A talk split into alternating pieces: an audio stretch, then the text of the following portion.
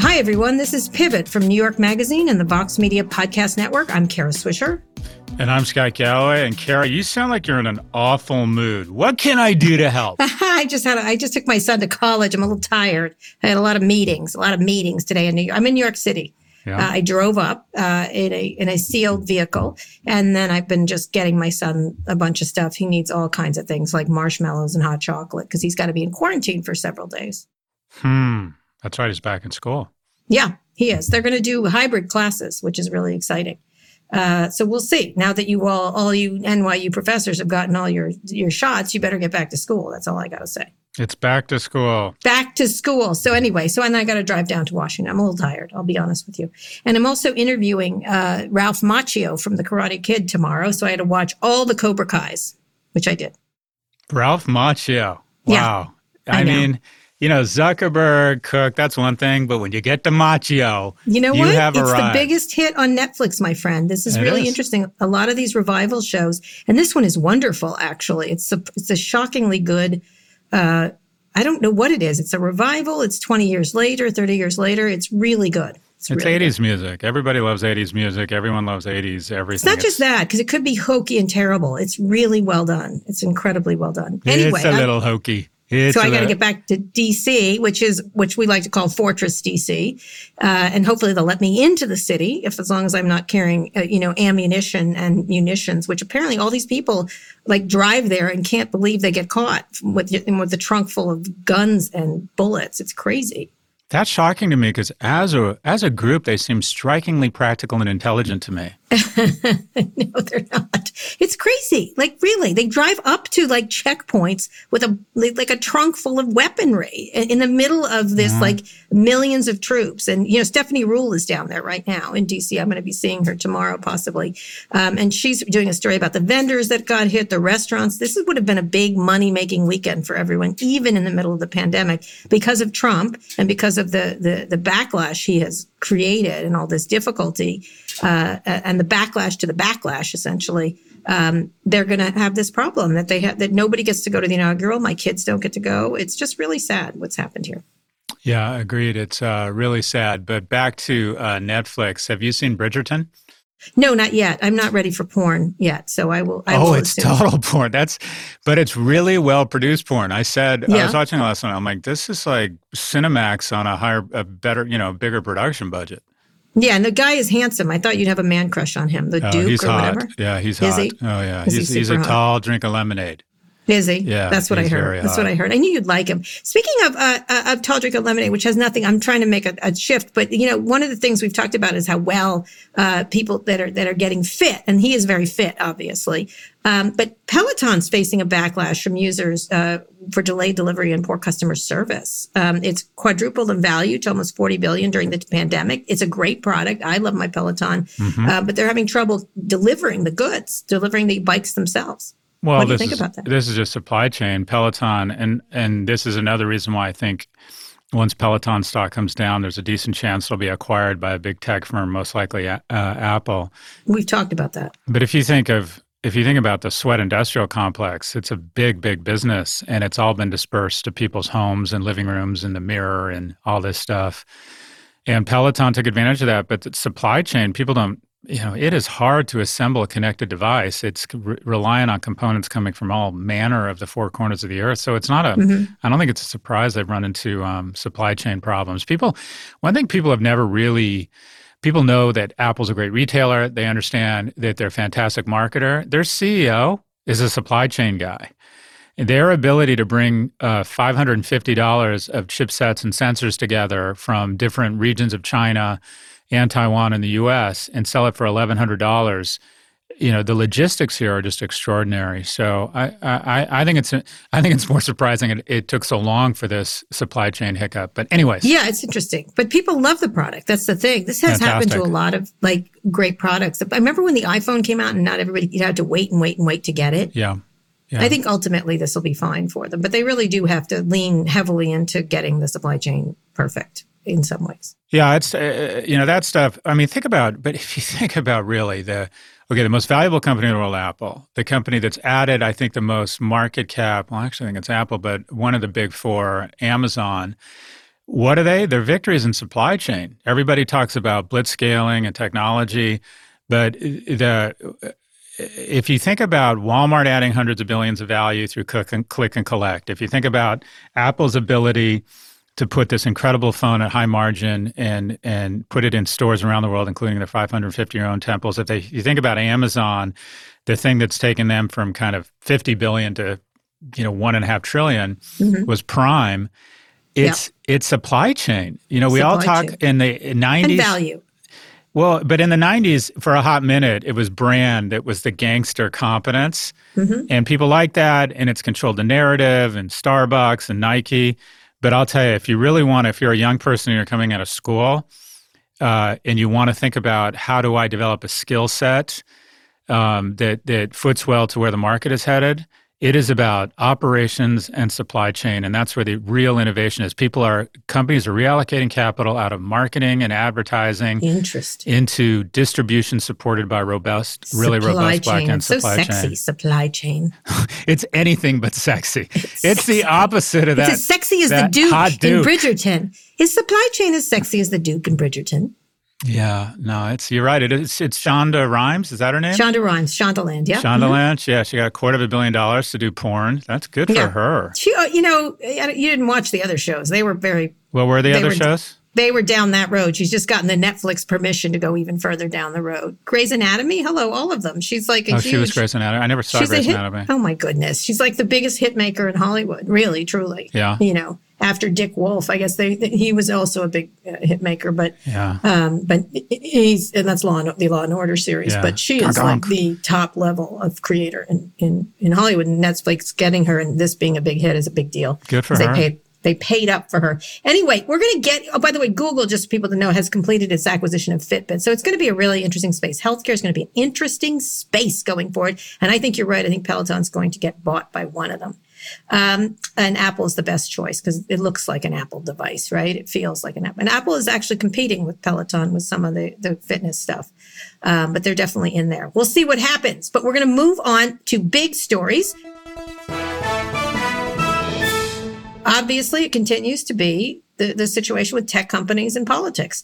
Um, Twitter has suspended Representative Marjorie Taylor Greene's account temporarily. The company said the well-known QAnon adherent uh, violated the civic integrity policy after posting false information about Trump's election defeat. She's she's a, she's deep into QAnon, along with several other new members of Congress. This company policy has also been used to remove thousands of these QAnon-related accounts, which Mar- Marjorie Taylor uh, Greene has endorsed. Last week uh, at the Trump impeachment hearing, the congressman wore a face mask that said censored across the front.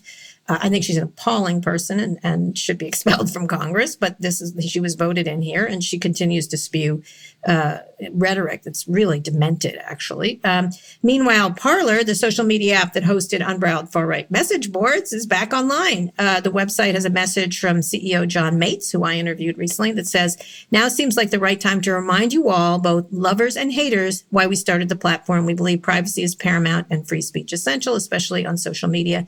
It goes on to say, We'll resolve any challenge before us and plan to welcome all of you back soon. We will not let civil discourse perish it's a little bit of a high handed, high horse thing from John Matze, who really, you know, he did a really terrible job in his interview with me. And so, what do you think, Scott Galloway, of all this? Um, well, the most dangerous thing about last week wasn't this mob, and I'm parroting Fareed Zakaria, my kind of intellectual role model, uh, mm-hmm. back. Mm-hmm. It's not the most dangerous thing about last week wasn't the mob; it was the recognition or the realization that a large portion of America believes is convinced that there was yeah. election interference. We have right. we have begun full Russia where the truth is no longer a thing, and it goes back to that saying that if you can get people to believe absurdities, you can get them to commit atrocities. Yeah, and it's if you think about. And I love this quote, and I said it last week that fascism is essentially the temporary alliance between the elite and the mob. And the mob is going to pay a price here. They are going to be uh, put in jail, I believe. Uh, but mm-hmm. we now have to turn to the elite, and that's the Fox Newses. That's oh, the, yeah. that's the representatives who the uh, I don't even call them Senator Hawley and Cruz. I call them Sedition Hawley and Sedition Cruz, who mm-hmm. knowingly spread misinformation, and also what is where the profane has become the obscene here is after canceling, suspending one account, after Jack Dorsey going through all this hand wringing and suspending one account 1,449 days into his 1,460 day um, tenure, we have found that just canceling, suspending that one account has reduced yep. misinformation about this election by 72%. Yeah. So incredible. this bullshit lie that has been propagated by the lipstick on cancer, that is Sheryl Sandberg, that is Jack Dorsey, that it would be impossible for us to police these platforms. We always said, well, it would it would be not it would be expensive, but it would be possible. Well, guess what? I was wrong. It's not even expensive. Yep. One it's interesting. One account being shut down and seventy two percent 72% of the misinformation that resulted in effective insurrection and violence has gone away. So but no, it wasn't one account. They also they also broke. They also cracked down on a lot of QAnon accounts. This is the same thing. You're right. This this woman allowed to spew this really nonsense and lies is really something. And they that they they act like it's the that it's the height of. Uh, of uh, civil discourse at, at Parler is ridiculous. It's just not civil discourse. It's something else. It's and we, we two things that I saw this week. There was a great piece in Politico about how how Trump thought she and others were crazy, including Sidney Powell, and then sort of fell into the into the um, the belief system of these conspiracy theories, how easy it is to be uh, radicalized. And the second one that I think we do leave out, which Ben Smith wrote a fantastic uh, uh, column about the lawsuit that, that Fox settled. Fox settled had this the, the guy who was killed in um, by a just by a mugger, the Rich family, Seth Rich, and that Fox turned it into this ridiculous evidence-free conspiracy theory. Um, and then had to do this massive payout that they didn't want to announce until after the election. And it, there, there's a quote that I think was 100% right that Ben had. There's only one multi billion dollar media corporation that deliberately and aggressively propagated these untruths. That's Fox Corporation. And I think we, there is not enough focus also on cable, um, you know, in terms of cable and what it did, and especially Fox News. And it, he also wrote, remember, um, that's the genius of the Murdoch's management of the place. They collect the cash while evading responsibility and letting their hosts work primarily for Mr. Trump. This was Sean Hannity who was doing this. It just, we cannot leave the, the, the echo chamber between these crazy people and Fox News and, and how that fuels the entire, uh, sort of conspiracy theory, hatred, hate mongering kind of stuff. I got I got shit five years ago for saying that big tech was dangerous. No, you're just jealous of our innovators. Then I got right. a lot of shit for saying that Sheryl Sandberg was bad for women in our country and that Mark Zuckerberg was a sociopath two years ago. No, you're jealous and and overreacting. Yeah. And and mm-hmm. I, and then I got a lot of shit on Twitter for comparing Hitler to Trump. Uh, mm-hmm. or for comparing Trump to Hitler. And everyone likes to think we've all gotten this cold comfort that, oh, he's been voted out of office, it's over. No, it's not. No. We put no, Hitler in prison in the 30s. And guess what? He came back.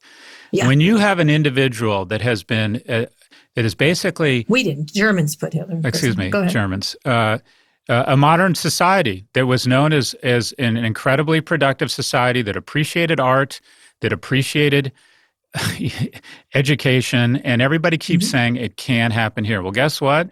It is happening here. When right. y- you can e- effectively decide that you have no fidelity to the truth, you mm-hmm. end up you end up with tyranny. And yep. Uh, what has been so shocking and so upsetting and has put us in such an uncomfortable place is that the stupid, the people who really have been who have been co-opted by this, who who believe that despite the 62 cases accusing uh, um, different uh, electoral districts of some sort of fraud or some sort of um, impropriety, have been not only rejected, but they wouldn't even be heard because they were so ridiculous. There are still something like 60% of Republicans think there was election interference. Yeah, that's because they kept repeating it, the conspiracy theories, and they were more outlandish. You know, what the problem is the elite thinks, oh, that's crazy. Venezuela, Hugo Chavez, haha. Like in this massive, there's one that Sidney Powell, this massive conspiracy between India and all these countries. The Pelosi the family. Whatever, yeah. whatever. It's like, but they they do stick. And one of the things that you have to go watch, there's a New Yorker video of a reporter that was on the scene there. Yeah, I saw that. That is so disturbing what these people think they were doing. And and you know, everyone's like, oh, how stupid they are. I'm like, they believe what they're saying there about you know, that there's a conspiracy. What can we find on these scumbags? There's when nothing's going on, they have convinced themselves that something is. And so what's happened is not just Fox News, but the rest of them is that there was always going to be a conspiracy theory in our world. And look how much damage it did without the amplification of online. Now amplified by online, it is, look, Hitler didn't need the internet to become Hitler, right? This has created a situation that the far right is using to, to, to, to, to, to spew conspiracy theories that are going to be impossible to control. Well, every every great tyrant or fascist has had their medium, and yeah. Trump and his his cohort. Uh, but look, I, I think that I think the FBI and the criminal courts are going to hold the mob accountable. I'd like to think that voters and maybe the Southern District of New York will hold Trump and his family accountable. It's time for all of those and shareholders to begin holding these media companies accountable. They Agreed. knew what they were doing. They they claimed they threw up their arms and said there was nothing we could do. When you know who could solve ninety percent of the hate speech on Twitter? A fucking eighth grader with an old laptop. By just finding the thirty-five accounts or the 40 accounts that are that because it's not only what you're saying it's how much influence and how much followership you have and then in, and then in come the trolls who have a vested interest the, the Russians basically outlined this entire strategy. And what the mm-hmm. head of their propaganda machine said was that we never anticipated we wouldn't need to plant the stories. We need to add some fuel, but America yeah. is now creating its own stories. 100%. And there has to be a penalty when you're a senator, when you're a CEO, when you're on the board of directors of a company, and you knowingly know, you know, remember all the shit. We want to give voice to the unheard. And, oh, well, mm-hmm. lying is bad, but I think the person who's the Holocaust denier, uh, should be heard. No, they shouldn't. Yeah. There's yeah. danger yeah. here. There's incredible danger. And this is all from our senators, all from the CEOs of these companies. And then they, they immediately pivoted to, well, there's nothing we can do about it. It would be impossible. And the cost to do it would not only be bankrupt us and innovation and capitalism and our shareholders, but it would be a threat to the First Amendment. And that was all a lie. This is well, not a hard. What do you make of the CEO, John Matze, get sort of on his ridiculous high horse here, where she's like, we believe privacy is paramount. We all agree that. Free speech is essential, especially on social media. We will not let civil discourse perish. I think the part of the matter is it's not civil discourse. It's Well, no, it's uh, uh, okay. I, I, buy all of that. I buy all that. What yeah. I also buy, though, is that when you knowingly create a platform that traffics and profits from misinformation and lies that result in a Capitol Police law enforcement officer being bludgeoned by a fucking fire extinguisher, you bear some responsibility. Yeah. And so what do you do? What do you do about the Fox News as well? Because I think you can't leave them out of it. I think one of the things internet people have always said is like, well, TV is just as bad. And I'm like, in some cases that is the case. So how do you end that without quashing free speech in some fashion? I don't I just don't think we have conflated freedom of speech with freedom of reach.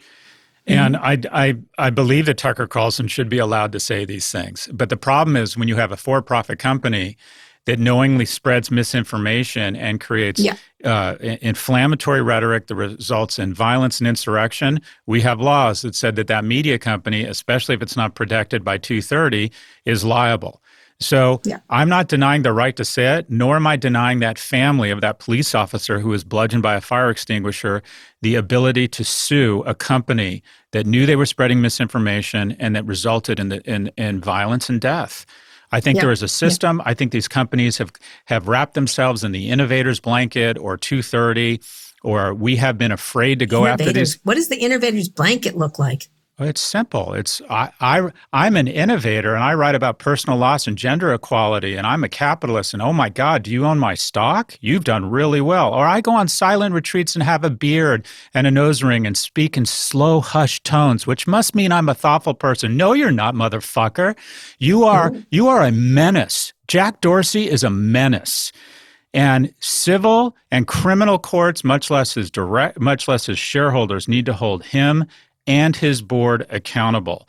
We are not going to move past this unless the bandits, the people that know they're damaging America but profiting off of it, stop leveraging the stupids, the people that damage themselves and damage society, unless we align incentives with externalities in the health of the Commonwealth. And we have been so fucking crazy, overwhelmed with this idolatry of innovators that we have we have put it on hold and this woke bullshit notion that we need to understand both sides no we don't we need to put these people in jail they have committed crimes that has resulted in violence and death to innocents yep i I, I feel your pain. So what's going to happen? So what, what, you know what if Peter? Let's talk about that hot guy. Let's talk about yeah. the hot duke. we can look at the hot duke oh and also be angry at these. We have an ability, Scott, to like a hot duke and also be like, what the hell, Facebook? What the hell, Fox News? Um, do you see people like Peter Thiel investing in alternative? Met- what, how is Parler going to come back? They're just as simple. I mean, in a lot of ways, they they. I, I think this guy is just an appalling CEO, and he's he's really quite ignorant. Um, but I think he's been made a scapegoat of uh, even though he's uh, returning with, you know, whatever, whatever, John, whatever. Um, he has been made a scapegoat to take all the all the pressure off the off the bigger companies who I think are much more responsible. Yeah, just as just like as, Fox News, like Twitter, like Facebook. It's the heat shield. So Okay, uh, Sheryl Sandberg's likability is a heat shield for Mark Zuckerberg. Mark Zuckerberg is a heat shield for for Tim Cook, who becomes very indignant, saying you know uh, about monopoly power and security. They all become heat shields, and quite frankly, Parler is the gift that keeps on giving for Facebook and Google, because they can go, oh my gosh, they're awful, right? And everyone yeah. gets angry at them because they're worse and they're smaller.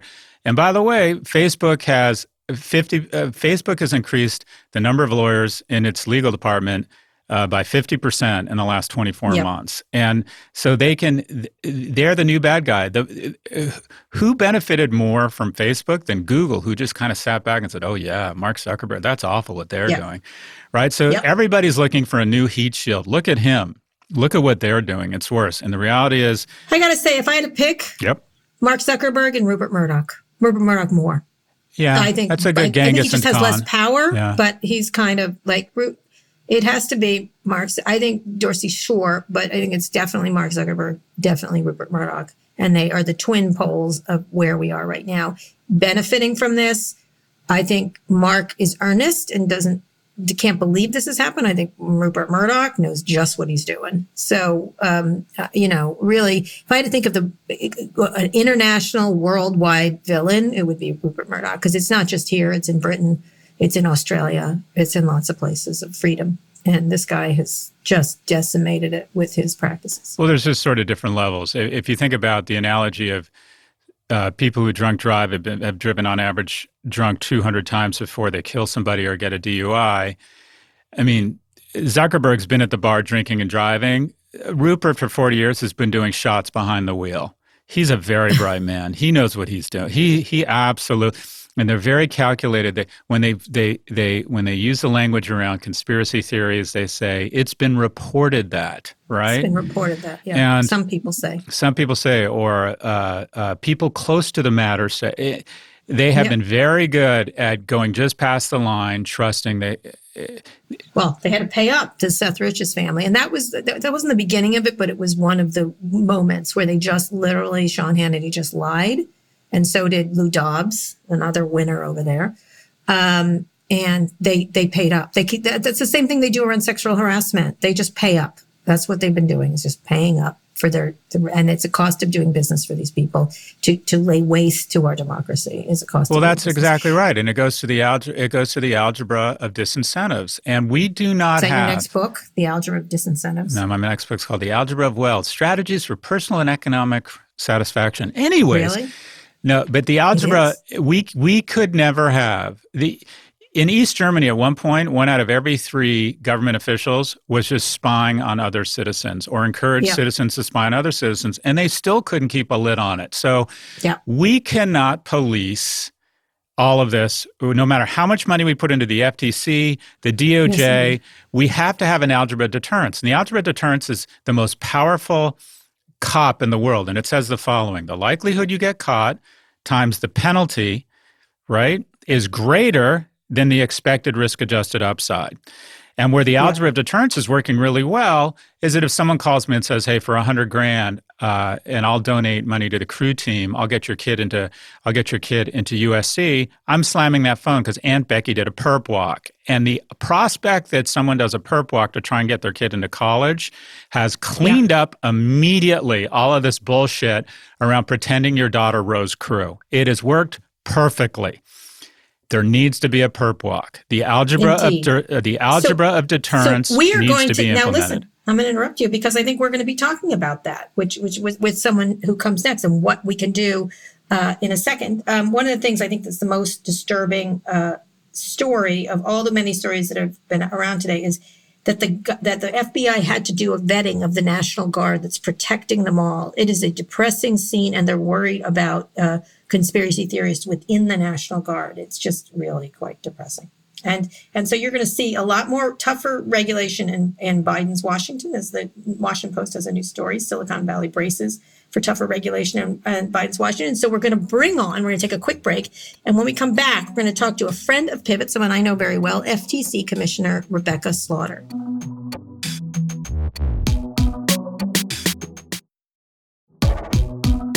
Scott, we're back, and we have someone I really have a lot of regard for, someone I know a little bit, uh, federal uh, federal trade commissioner Rebecca Slaughter.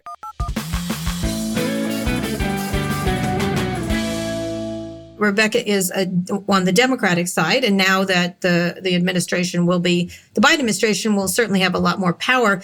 The FTC actually, even with the Republicans in charge, has had a pretty good uh, commissioner who's they've been pretty strong. They are just under under overwhelmed and under resourced. So, Rebecca, welcome to uh, Pivot. Thanks so much for having me. I'm thrilled to be here. So, one of the things uh, last month, the FTC initiated an antitrust lawsuit against Facebook. Um, how, do, when you're looking at all that's happened right now, you, you, live in Washington. You're seeing what's going on at the Capitol in terms of like it looks like Fortress Washington. A lot of it has to do with a lot of the uh, the hate speech that goes on in these platforms, and then of course there's the antitrust issues where where are we going to go from here with the Federal Trade Commission and the federal government with relation to tech companies? I think it's a great question. And I think uh, we are seeing the intersection right now of a lot of really important and really difficult issues. Um, in terms of where the Federal Trade Commission goes, I think there are a few things on our agenda. Obviously, we filed one big antitrust case mm-hmm. that will proceed through the courts.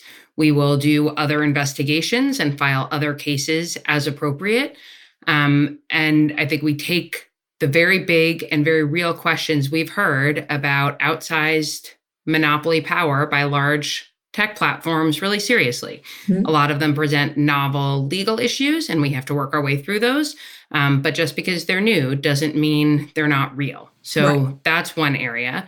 The second area I would say is we have a lot of large tech companies under order right now with the Federal Trade Commission for different right. kinds of violations, privacy, for example. Uh, we need to make sure that those orders are being complied with. We need to be following up with enforcement actions where they're not, and that needs to be a top priority. And so, then the, under resourced, right? Oh, so go ahead, finish. Go ahead. Yeah, and then the third thing I was going to say is where we have new investigations, we need to make sure that our enforcement strategy focuses on effective deterrence. Right. We just shouldn't keep coming back to the same table with the same companies again and again and again. Right. And that means maybe taking companies to court rather than settling on inadequate terms sometimes. It may mean with partnering at at other levels of government, as we did with the state AGs in the Facebook case. Um, I think you were about to reference Kara, the fact that we're pretty dramatically under resourced, and that's true. That means that we need to be really smart about our enforcement strategy and make sure that each federal dollar we spend goes as far as it can in making sure we don't have to spend more federal dollars to do more enforcement. So, Scott, I'll have a question in a minute, but talk about the under resource because one of the things is the Federal Trade Commission, compared to a lot of agencies, you had a commissioner that really pushed through. He's a Republican that pushed through this Facebook thing. It wasn't as politicized as other. There's a little bit of that, but it's more it's more an issue of resources, correct? Yeah. So so as you were referencing, our Republican chairman Joe Simons was one of the votes in favor of the Facebook case, mm-hmm. um, and his motto since he got to the agency has been vigorous enforcement, and I think he's taken that seriously. We don't agree on everything, but we've brought a lot of cases in a lot of different areas, and that's important. But the resource question is real and material and impacts every decision that we make. One statistic I like to talk about a lot is the fact that at the beginning of the Reagan administration, we had 50% more employees at the Federal Trade Commission than we do today. Wow. Another thing to think about over the last 10 years, the number of merger filings that we've gotten, mergers mm-hmm. that we could potentially investigate, has doubled. And I haven't done the math on our latest budget round, but before this point, as the filings had doubled, our budget had increased about 10%. percent mm hmm So the workload is really not, or the budget is not keeping pace with the workload. So and they're swamping you. They're essentially swamping. Yes. Yeah, they're flooding the zone. And I don't think um, the under resourcing is accidental. Uh, so I think it's important that we make clear that we need more money. Now, let me pause with a plug of appreciation for the outgoing past last Congress mm-hmm. um, that gave us two budget bumps two years in a row at a time when that wasn't happening everywhere. Uh, mm-hmm. That's real and material and important and has allowed us to basically keep treading water rather than having to cut back even further. So uh, that counts for a lot, and we are enormously, enormously grateful. But it isn't enough to let us jump forward in enforcement the way I think we need to to keep pace with the demands of the market.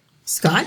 Yeah, we were just talking. First off, Commissioner Slaughter, I just feel safer knowing that uh, CEOs of media companies occasionally might get a call from someone saying Commissioner Slaughter is on the line. That is so badass. Seriously, that is well done. Um, so Thanks. we were I talking. Mean, I like. We were talking about the uh, algebra of deterrence. Isn't uh, when Milken broke the law? As uh, he was a billionaire, but basically my understanding is his lawyer said you're up against the DOJ and they have more resources than we do and now that's flipped.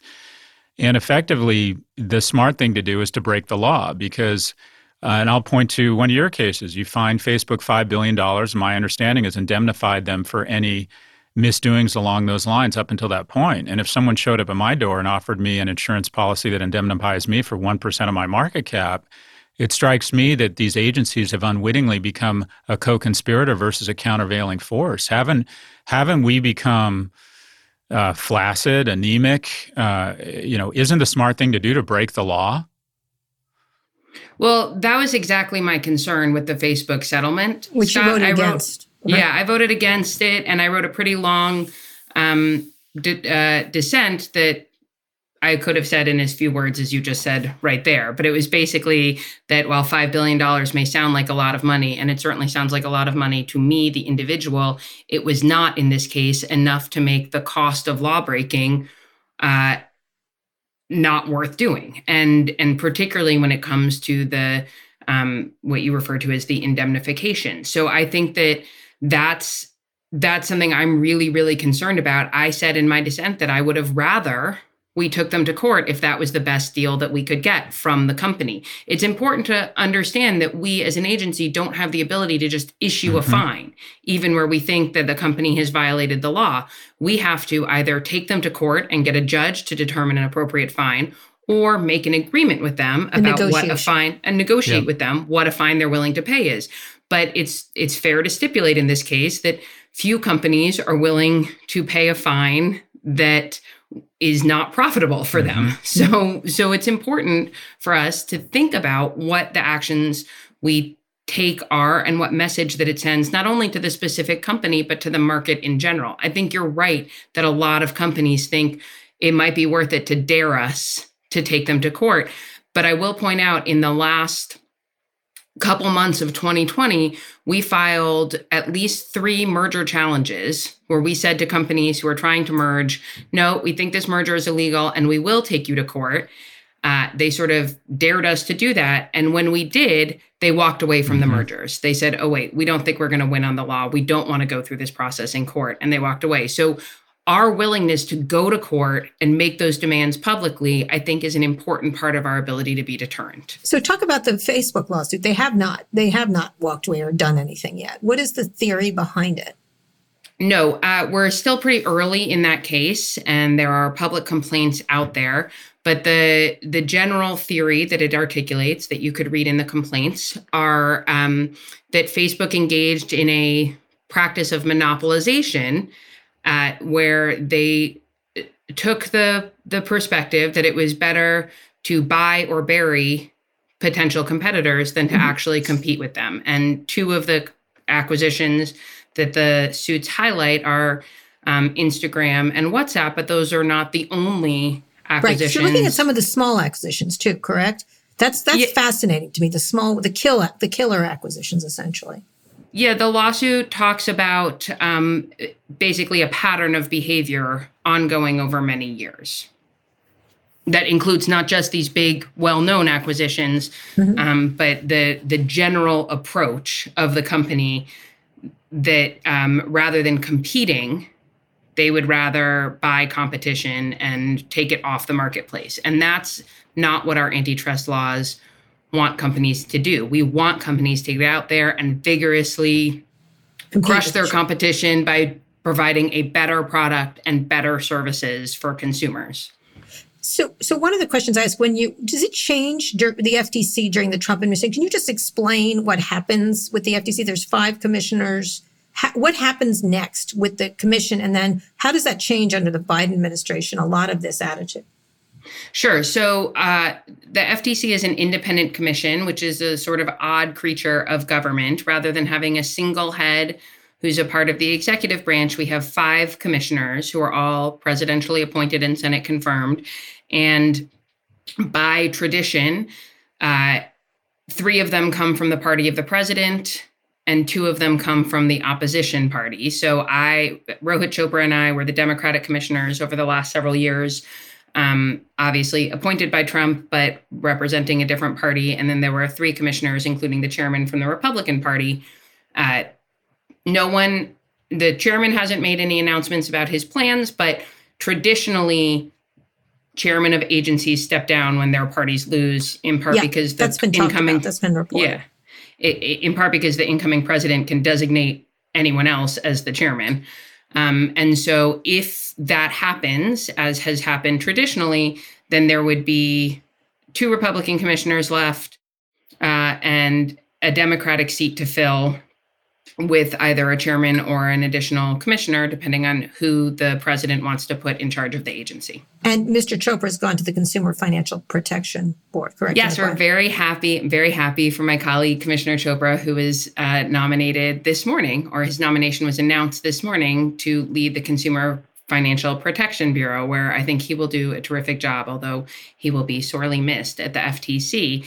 Um, when he is confirmed over there, there will be an additional vacancy on the Democratic side at the FTC.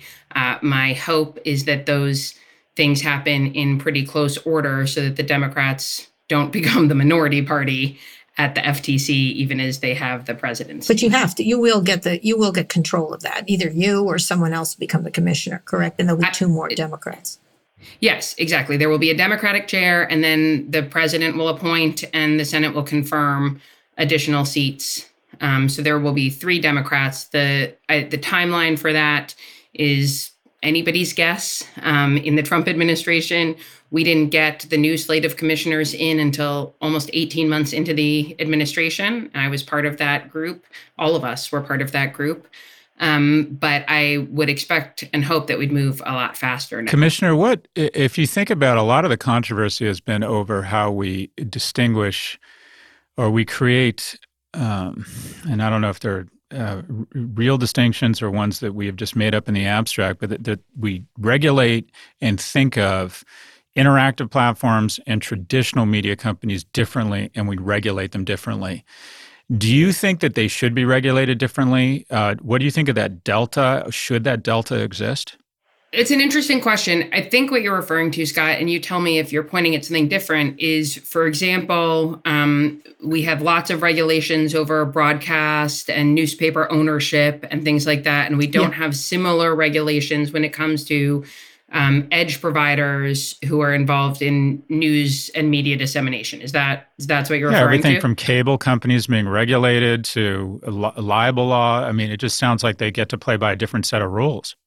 Uh, yeah, well, I think that you know a lot of rules and regulations that apply today were developed before these platforms and the edge providers even existed, much less right. had the kind of market power that they have today and when they were nascent technologies wasn't nascent. that the wasn't that the wording yeah if they were if they were even nascent technologies right, right. sometimes right. you know some of the telecom laws we operate under date back to the 1930s so uh, you know they go pretty far back and it's true that they have not been adequately updated there is clearly a robust I was going to say healthy, but I will start with robust debate in Congress about how and when and where those laws should be changed and what they should do to protect it. But my general view is yes, we should update our laws to keep pace with our markets. When the laws don't reflect market realities, that's a problem. It's a problem. So, so I have two more questions, and Scott might have a final one. Is you're looking out? Uh, you are in Fortress, Washington. I'm going back there today. I'm in New York right now. Um, when you look at what has happened, all these conspiracy theories, the power I always focus on, everyone always focuses on uh, free speech and everything else. I focus on the power of these companies being so big and having such an impact and the dissemination happening. What do you think is the, when you look at this, when you look at Washington right now, federal Washington right now is terrifying. How, how much blame do these companies, because it is about their power and you're talking about their power, not about their impact. How do you sort those two things out? Yeah, I think I think it's a really good point, Kara, and I do tend to see it the same way. I mean, there's a lot of question right now about was it the right decision for various companies to deplatform Trump or deplatform conservatives? And I think that that's not necessarily the right question to be asking because obviously it was the right question to take away content that was inciting violent insurrection and the violent overthrow of government. I don't think that's a close call. But the more complicated question is what do we do about a society where that power lies in the hands of individual corporations and we have to rely on them to do the right thing? That's an enormous amount of power that's operating independently. And one thing I find um, a little troubling and a little bit ironic is that many of the same folks who are complaining about the deplatforming of conservatives and the effort to silence conservatives are the same ones who defend the rights of the market to operate freely and the same ones who resist government intervention and regulation of free market decisions or resist antitrust enforcement. So I think it's a, um, I think what we're seeing is the problem with that market power from a different perspective right now. Um, so I think the decisions were right here, but the questions that they raise are really, really big and profound for society.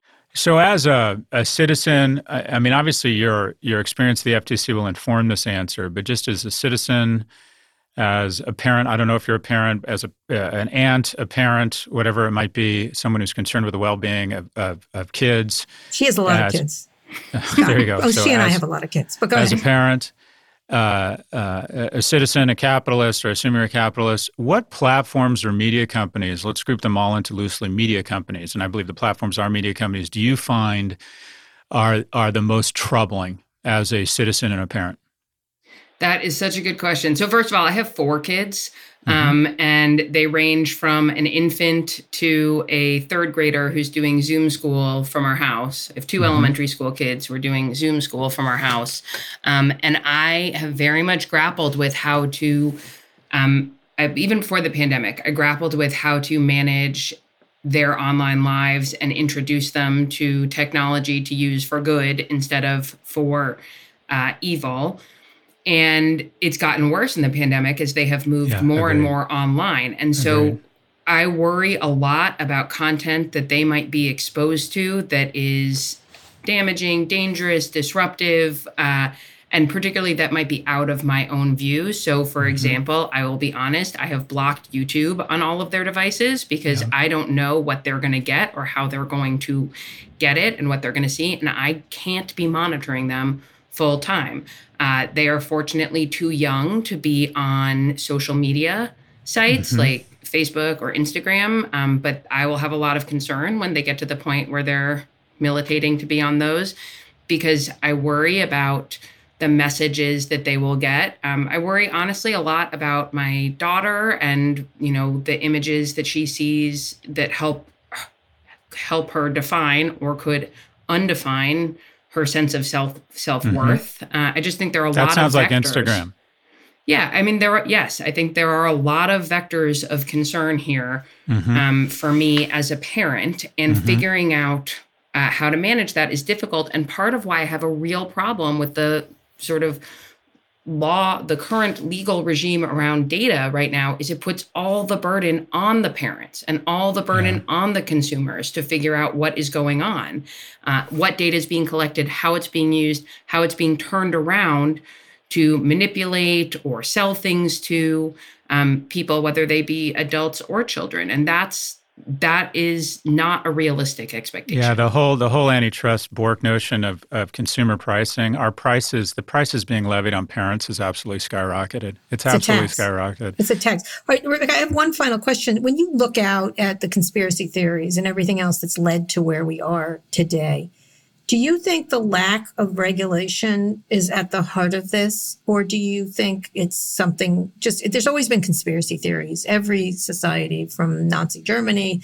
to the Salem witch trials, there's all always conspiracy theories everywhere. I feel like these companies in their size and scope have made, have amplified them. But Fox, you could, there was a story, the Seth Rich case was settled just, just the other day and it, it led to all kinds of conspiracy theories does our government have the ability to regulate this? And and I don't want to say should it, but does it have the ability to control what's been unleashed? Well, I think what we have to go back to all the time is not the content, but also like why is that content spreading so virally? And and really, at the end of the day, with every business, the question you have to ask is. Uh, what's the business model? How are you following the money? How is the business model here at the selling of advertising contributing to um, per, to the dissemination of clickbaity and worse content in order to get more eyeballs, in order to get more clicks, in order to mm-hmm. keep people online. And how is that cycle really damaging um, mm-hmm. to to our social fabric as much as anything else? That's what I worry about. That um, the mass, you know, the broad surveillance in order to support a targeted micro targeted advertising system is mm-hmm. one that necessarily lends itself to, to this enragement this kind yeah this kind of um, incitement of explosive content because it gets people online it gets them watching and talking more and so I don't think that we can come up with content only solutions. I don't think it's about regulating right. content. I think it's about thinking about what's the underlying motivation for that content to spread the way that it has spread and cause some of the damage that it has caused. So those are big, complicated questions. But if we're not looking at the root of the issue, we're definitely not going to be able to solve them. 100%. Scott, last question. Well, no, I just want to remind you that uh, being uh, being a commissioner for the FTC in these times and living in D.C. with four children under the age of eight, you don't live in the nation's capital. You're in Vietnam, Rebecca Slaughter, and I'm talking about the Vietnam of the late 60s. Well, the, not the just, good I think Vietnam. that was your that was a thing that just went by a helicopter. It was literally a helicopter that just flew I over can't my house imagine, that you probably heard you as you were saying Vietnam, Scott. You have your shit more together than anyone I know. Four kids yeah. under the age of eight. And you're going to take down Facebook. And yes. you're going my house, Facebook. my house. Listen, nothing could be more chaotic than the house in which I live right now. So oh I feel like if God. I can get through the day here, I can manage other things. My my daughter's teacher used to say kindergartners can do hard things, and I say that all the time. If kindergartners can do hard things, FTC commissioners can do hard things too. Uh, so, just a quick question: How just give us the cliff notes? How did you end up at the FTC as a commissioner? What's the career path to that? Uh, well, it's it's different for everybody, but I spent the ten years before I was at the FTC working for Senator Schumer uh, in yep. the United States Senate as his chief counsel. First on the Judiciary Committee, and then in his leadership office, where my portfolio included a lot of things, but especially oversight of um, the FTC and policy work around privacy, technology, antitrust, and related issues. So I got a really strong background in policy on the issues that the FTC deals with. Well, get him on board, Rebecca. I know he's a little too friendly as far as I'm concerned to them, but uh, the, is there a company, is there an area, Leslie, that you're going to? There's obviously Facebook and Google have been targeted, has been targeted by the uh, by the Justice Department. Who's next? Well, I definitely am not going to say anything about any non public investigations, but I will say oh, this. Right. If there are big questions out there about the behavior of companies, tech or otherwise, from either a competition or a consumer protection standpoint, we want to know about them and I want us to be investigating them. So, you know, we take those things really seriously and the public debate and discussion around them, I think, is helpful to highlight and raise issues that we should be thinking about and help us consider how we should be thinking about them. Well, on that note, we are going to end. Rebecca, you're amazing. I, I, told Scott this was the case, and I'm so glad there's so many. There's such a, a, canard that a lot of our public officials don't understand these major issues and think they're important and want to protect citizens, and they do. Thank you so, for your good work, Commissioner Slaughter. Thank you so much. Thank you for having me. I really appreciate it. All right, Scott, isn't she impressive? See, don't you feel a little better about our government? Yeah, I always do uh, when we speak to these in, in incredibly talented people who forego hardworking who who forego uh, you know the opportunity to make. She could be working for yeah, Facebook. She could be working for percent because Apple. they want to do the right thing. She could make bank. She could make bank doing that. And these, there's a lot of really dedicated and, public and we, officials. We have to stop desecrating, and we have to escape from the screed started in the Reagan administration that that government is bad and that the people that go into government aren't aren't competent people. Uh, some are, but not really. Um, I think that there's a lot of people that break into our government are bad and write, uh, you know, and scroll Fair threatening enough. notes to the Speaker of the House. Anyway, we're going to do one more quick break. We'll be back for wins and fails.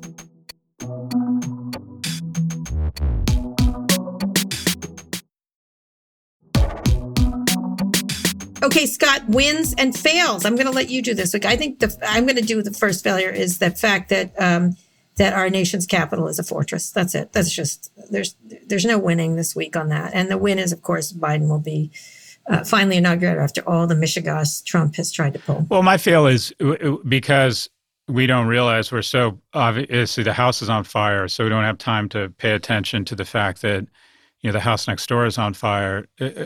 It's always been said America can't be the world's cop, but we have been this source of good and a wonderful enforcer. And there was always a notion that America is watching. I don't think, had it not been for this mob and the total um, desecration of our our our moral authority, I don't think Alexei Navalny would have been arrested at the airport in Moscow. I don't. There's yeah. a fantastic doc. Yeah. Oh, There's a guy. fantastic documentary um, called The Dissident about Khashoggi. I don't think MBS under a different administration would have started killing uh, American residents and journalists. And Agreed.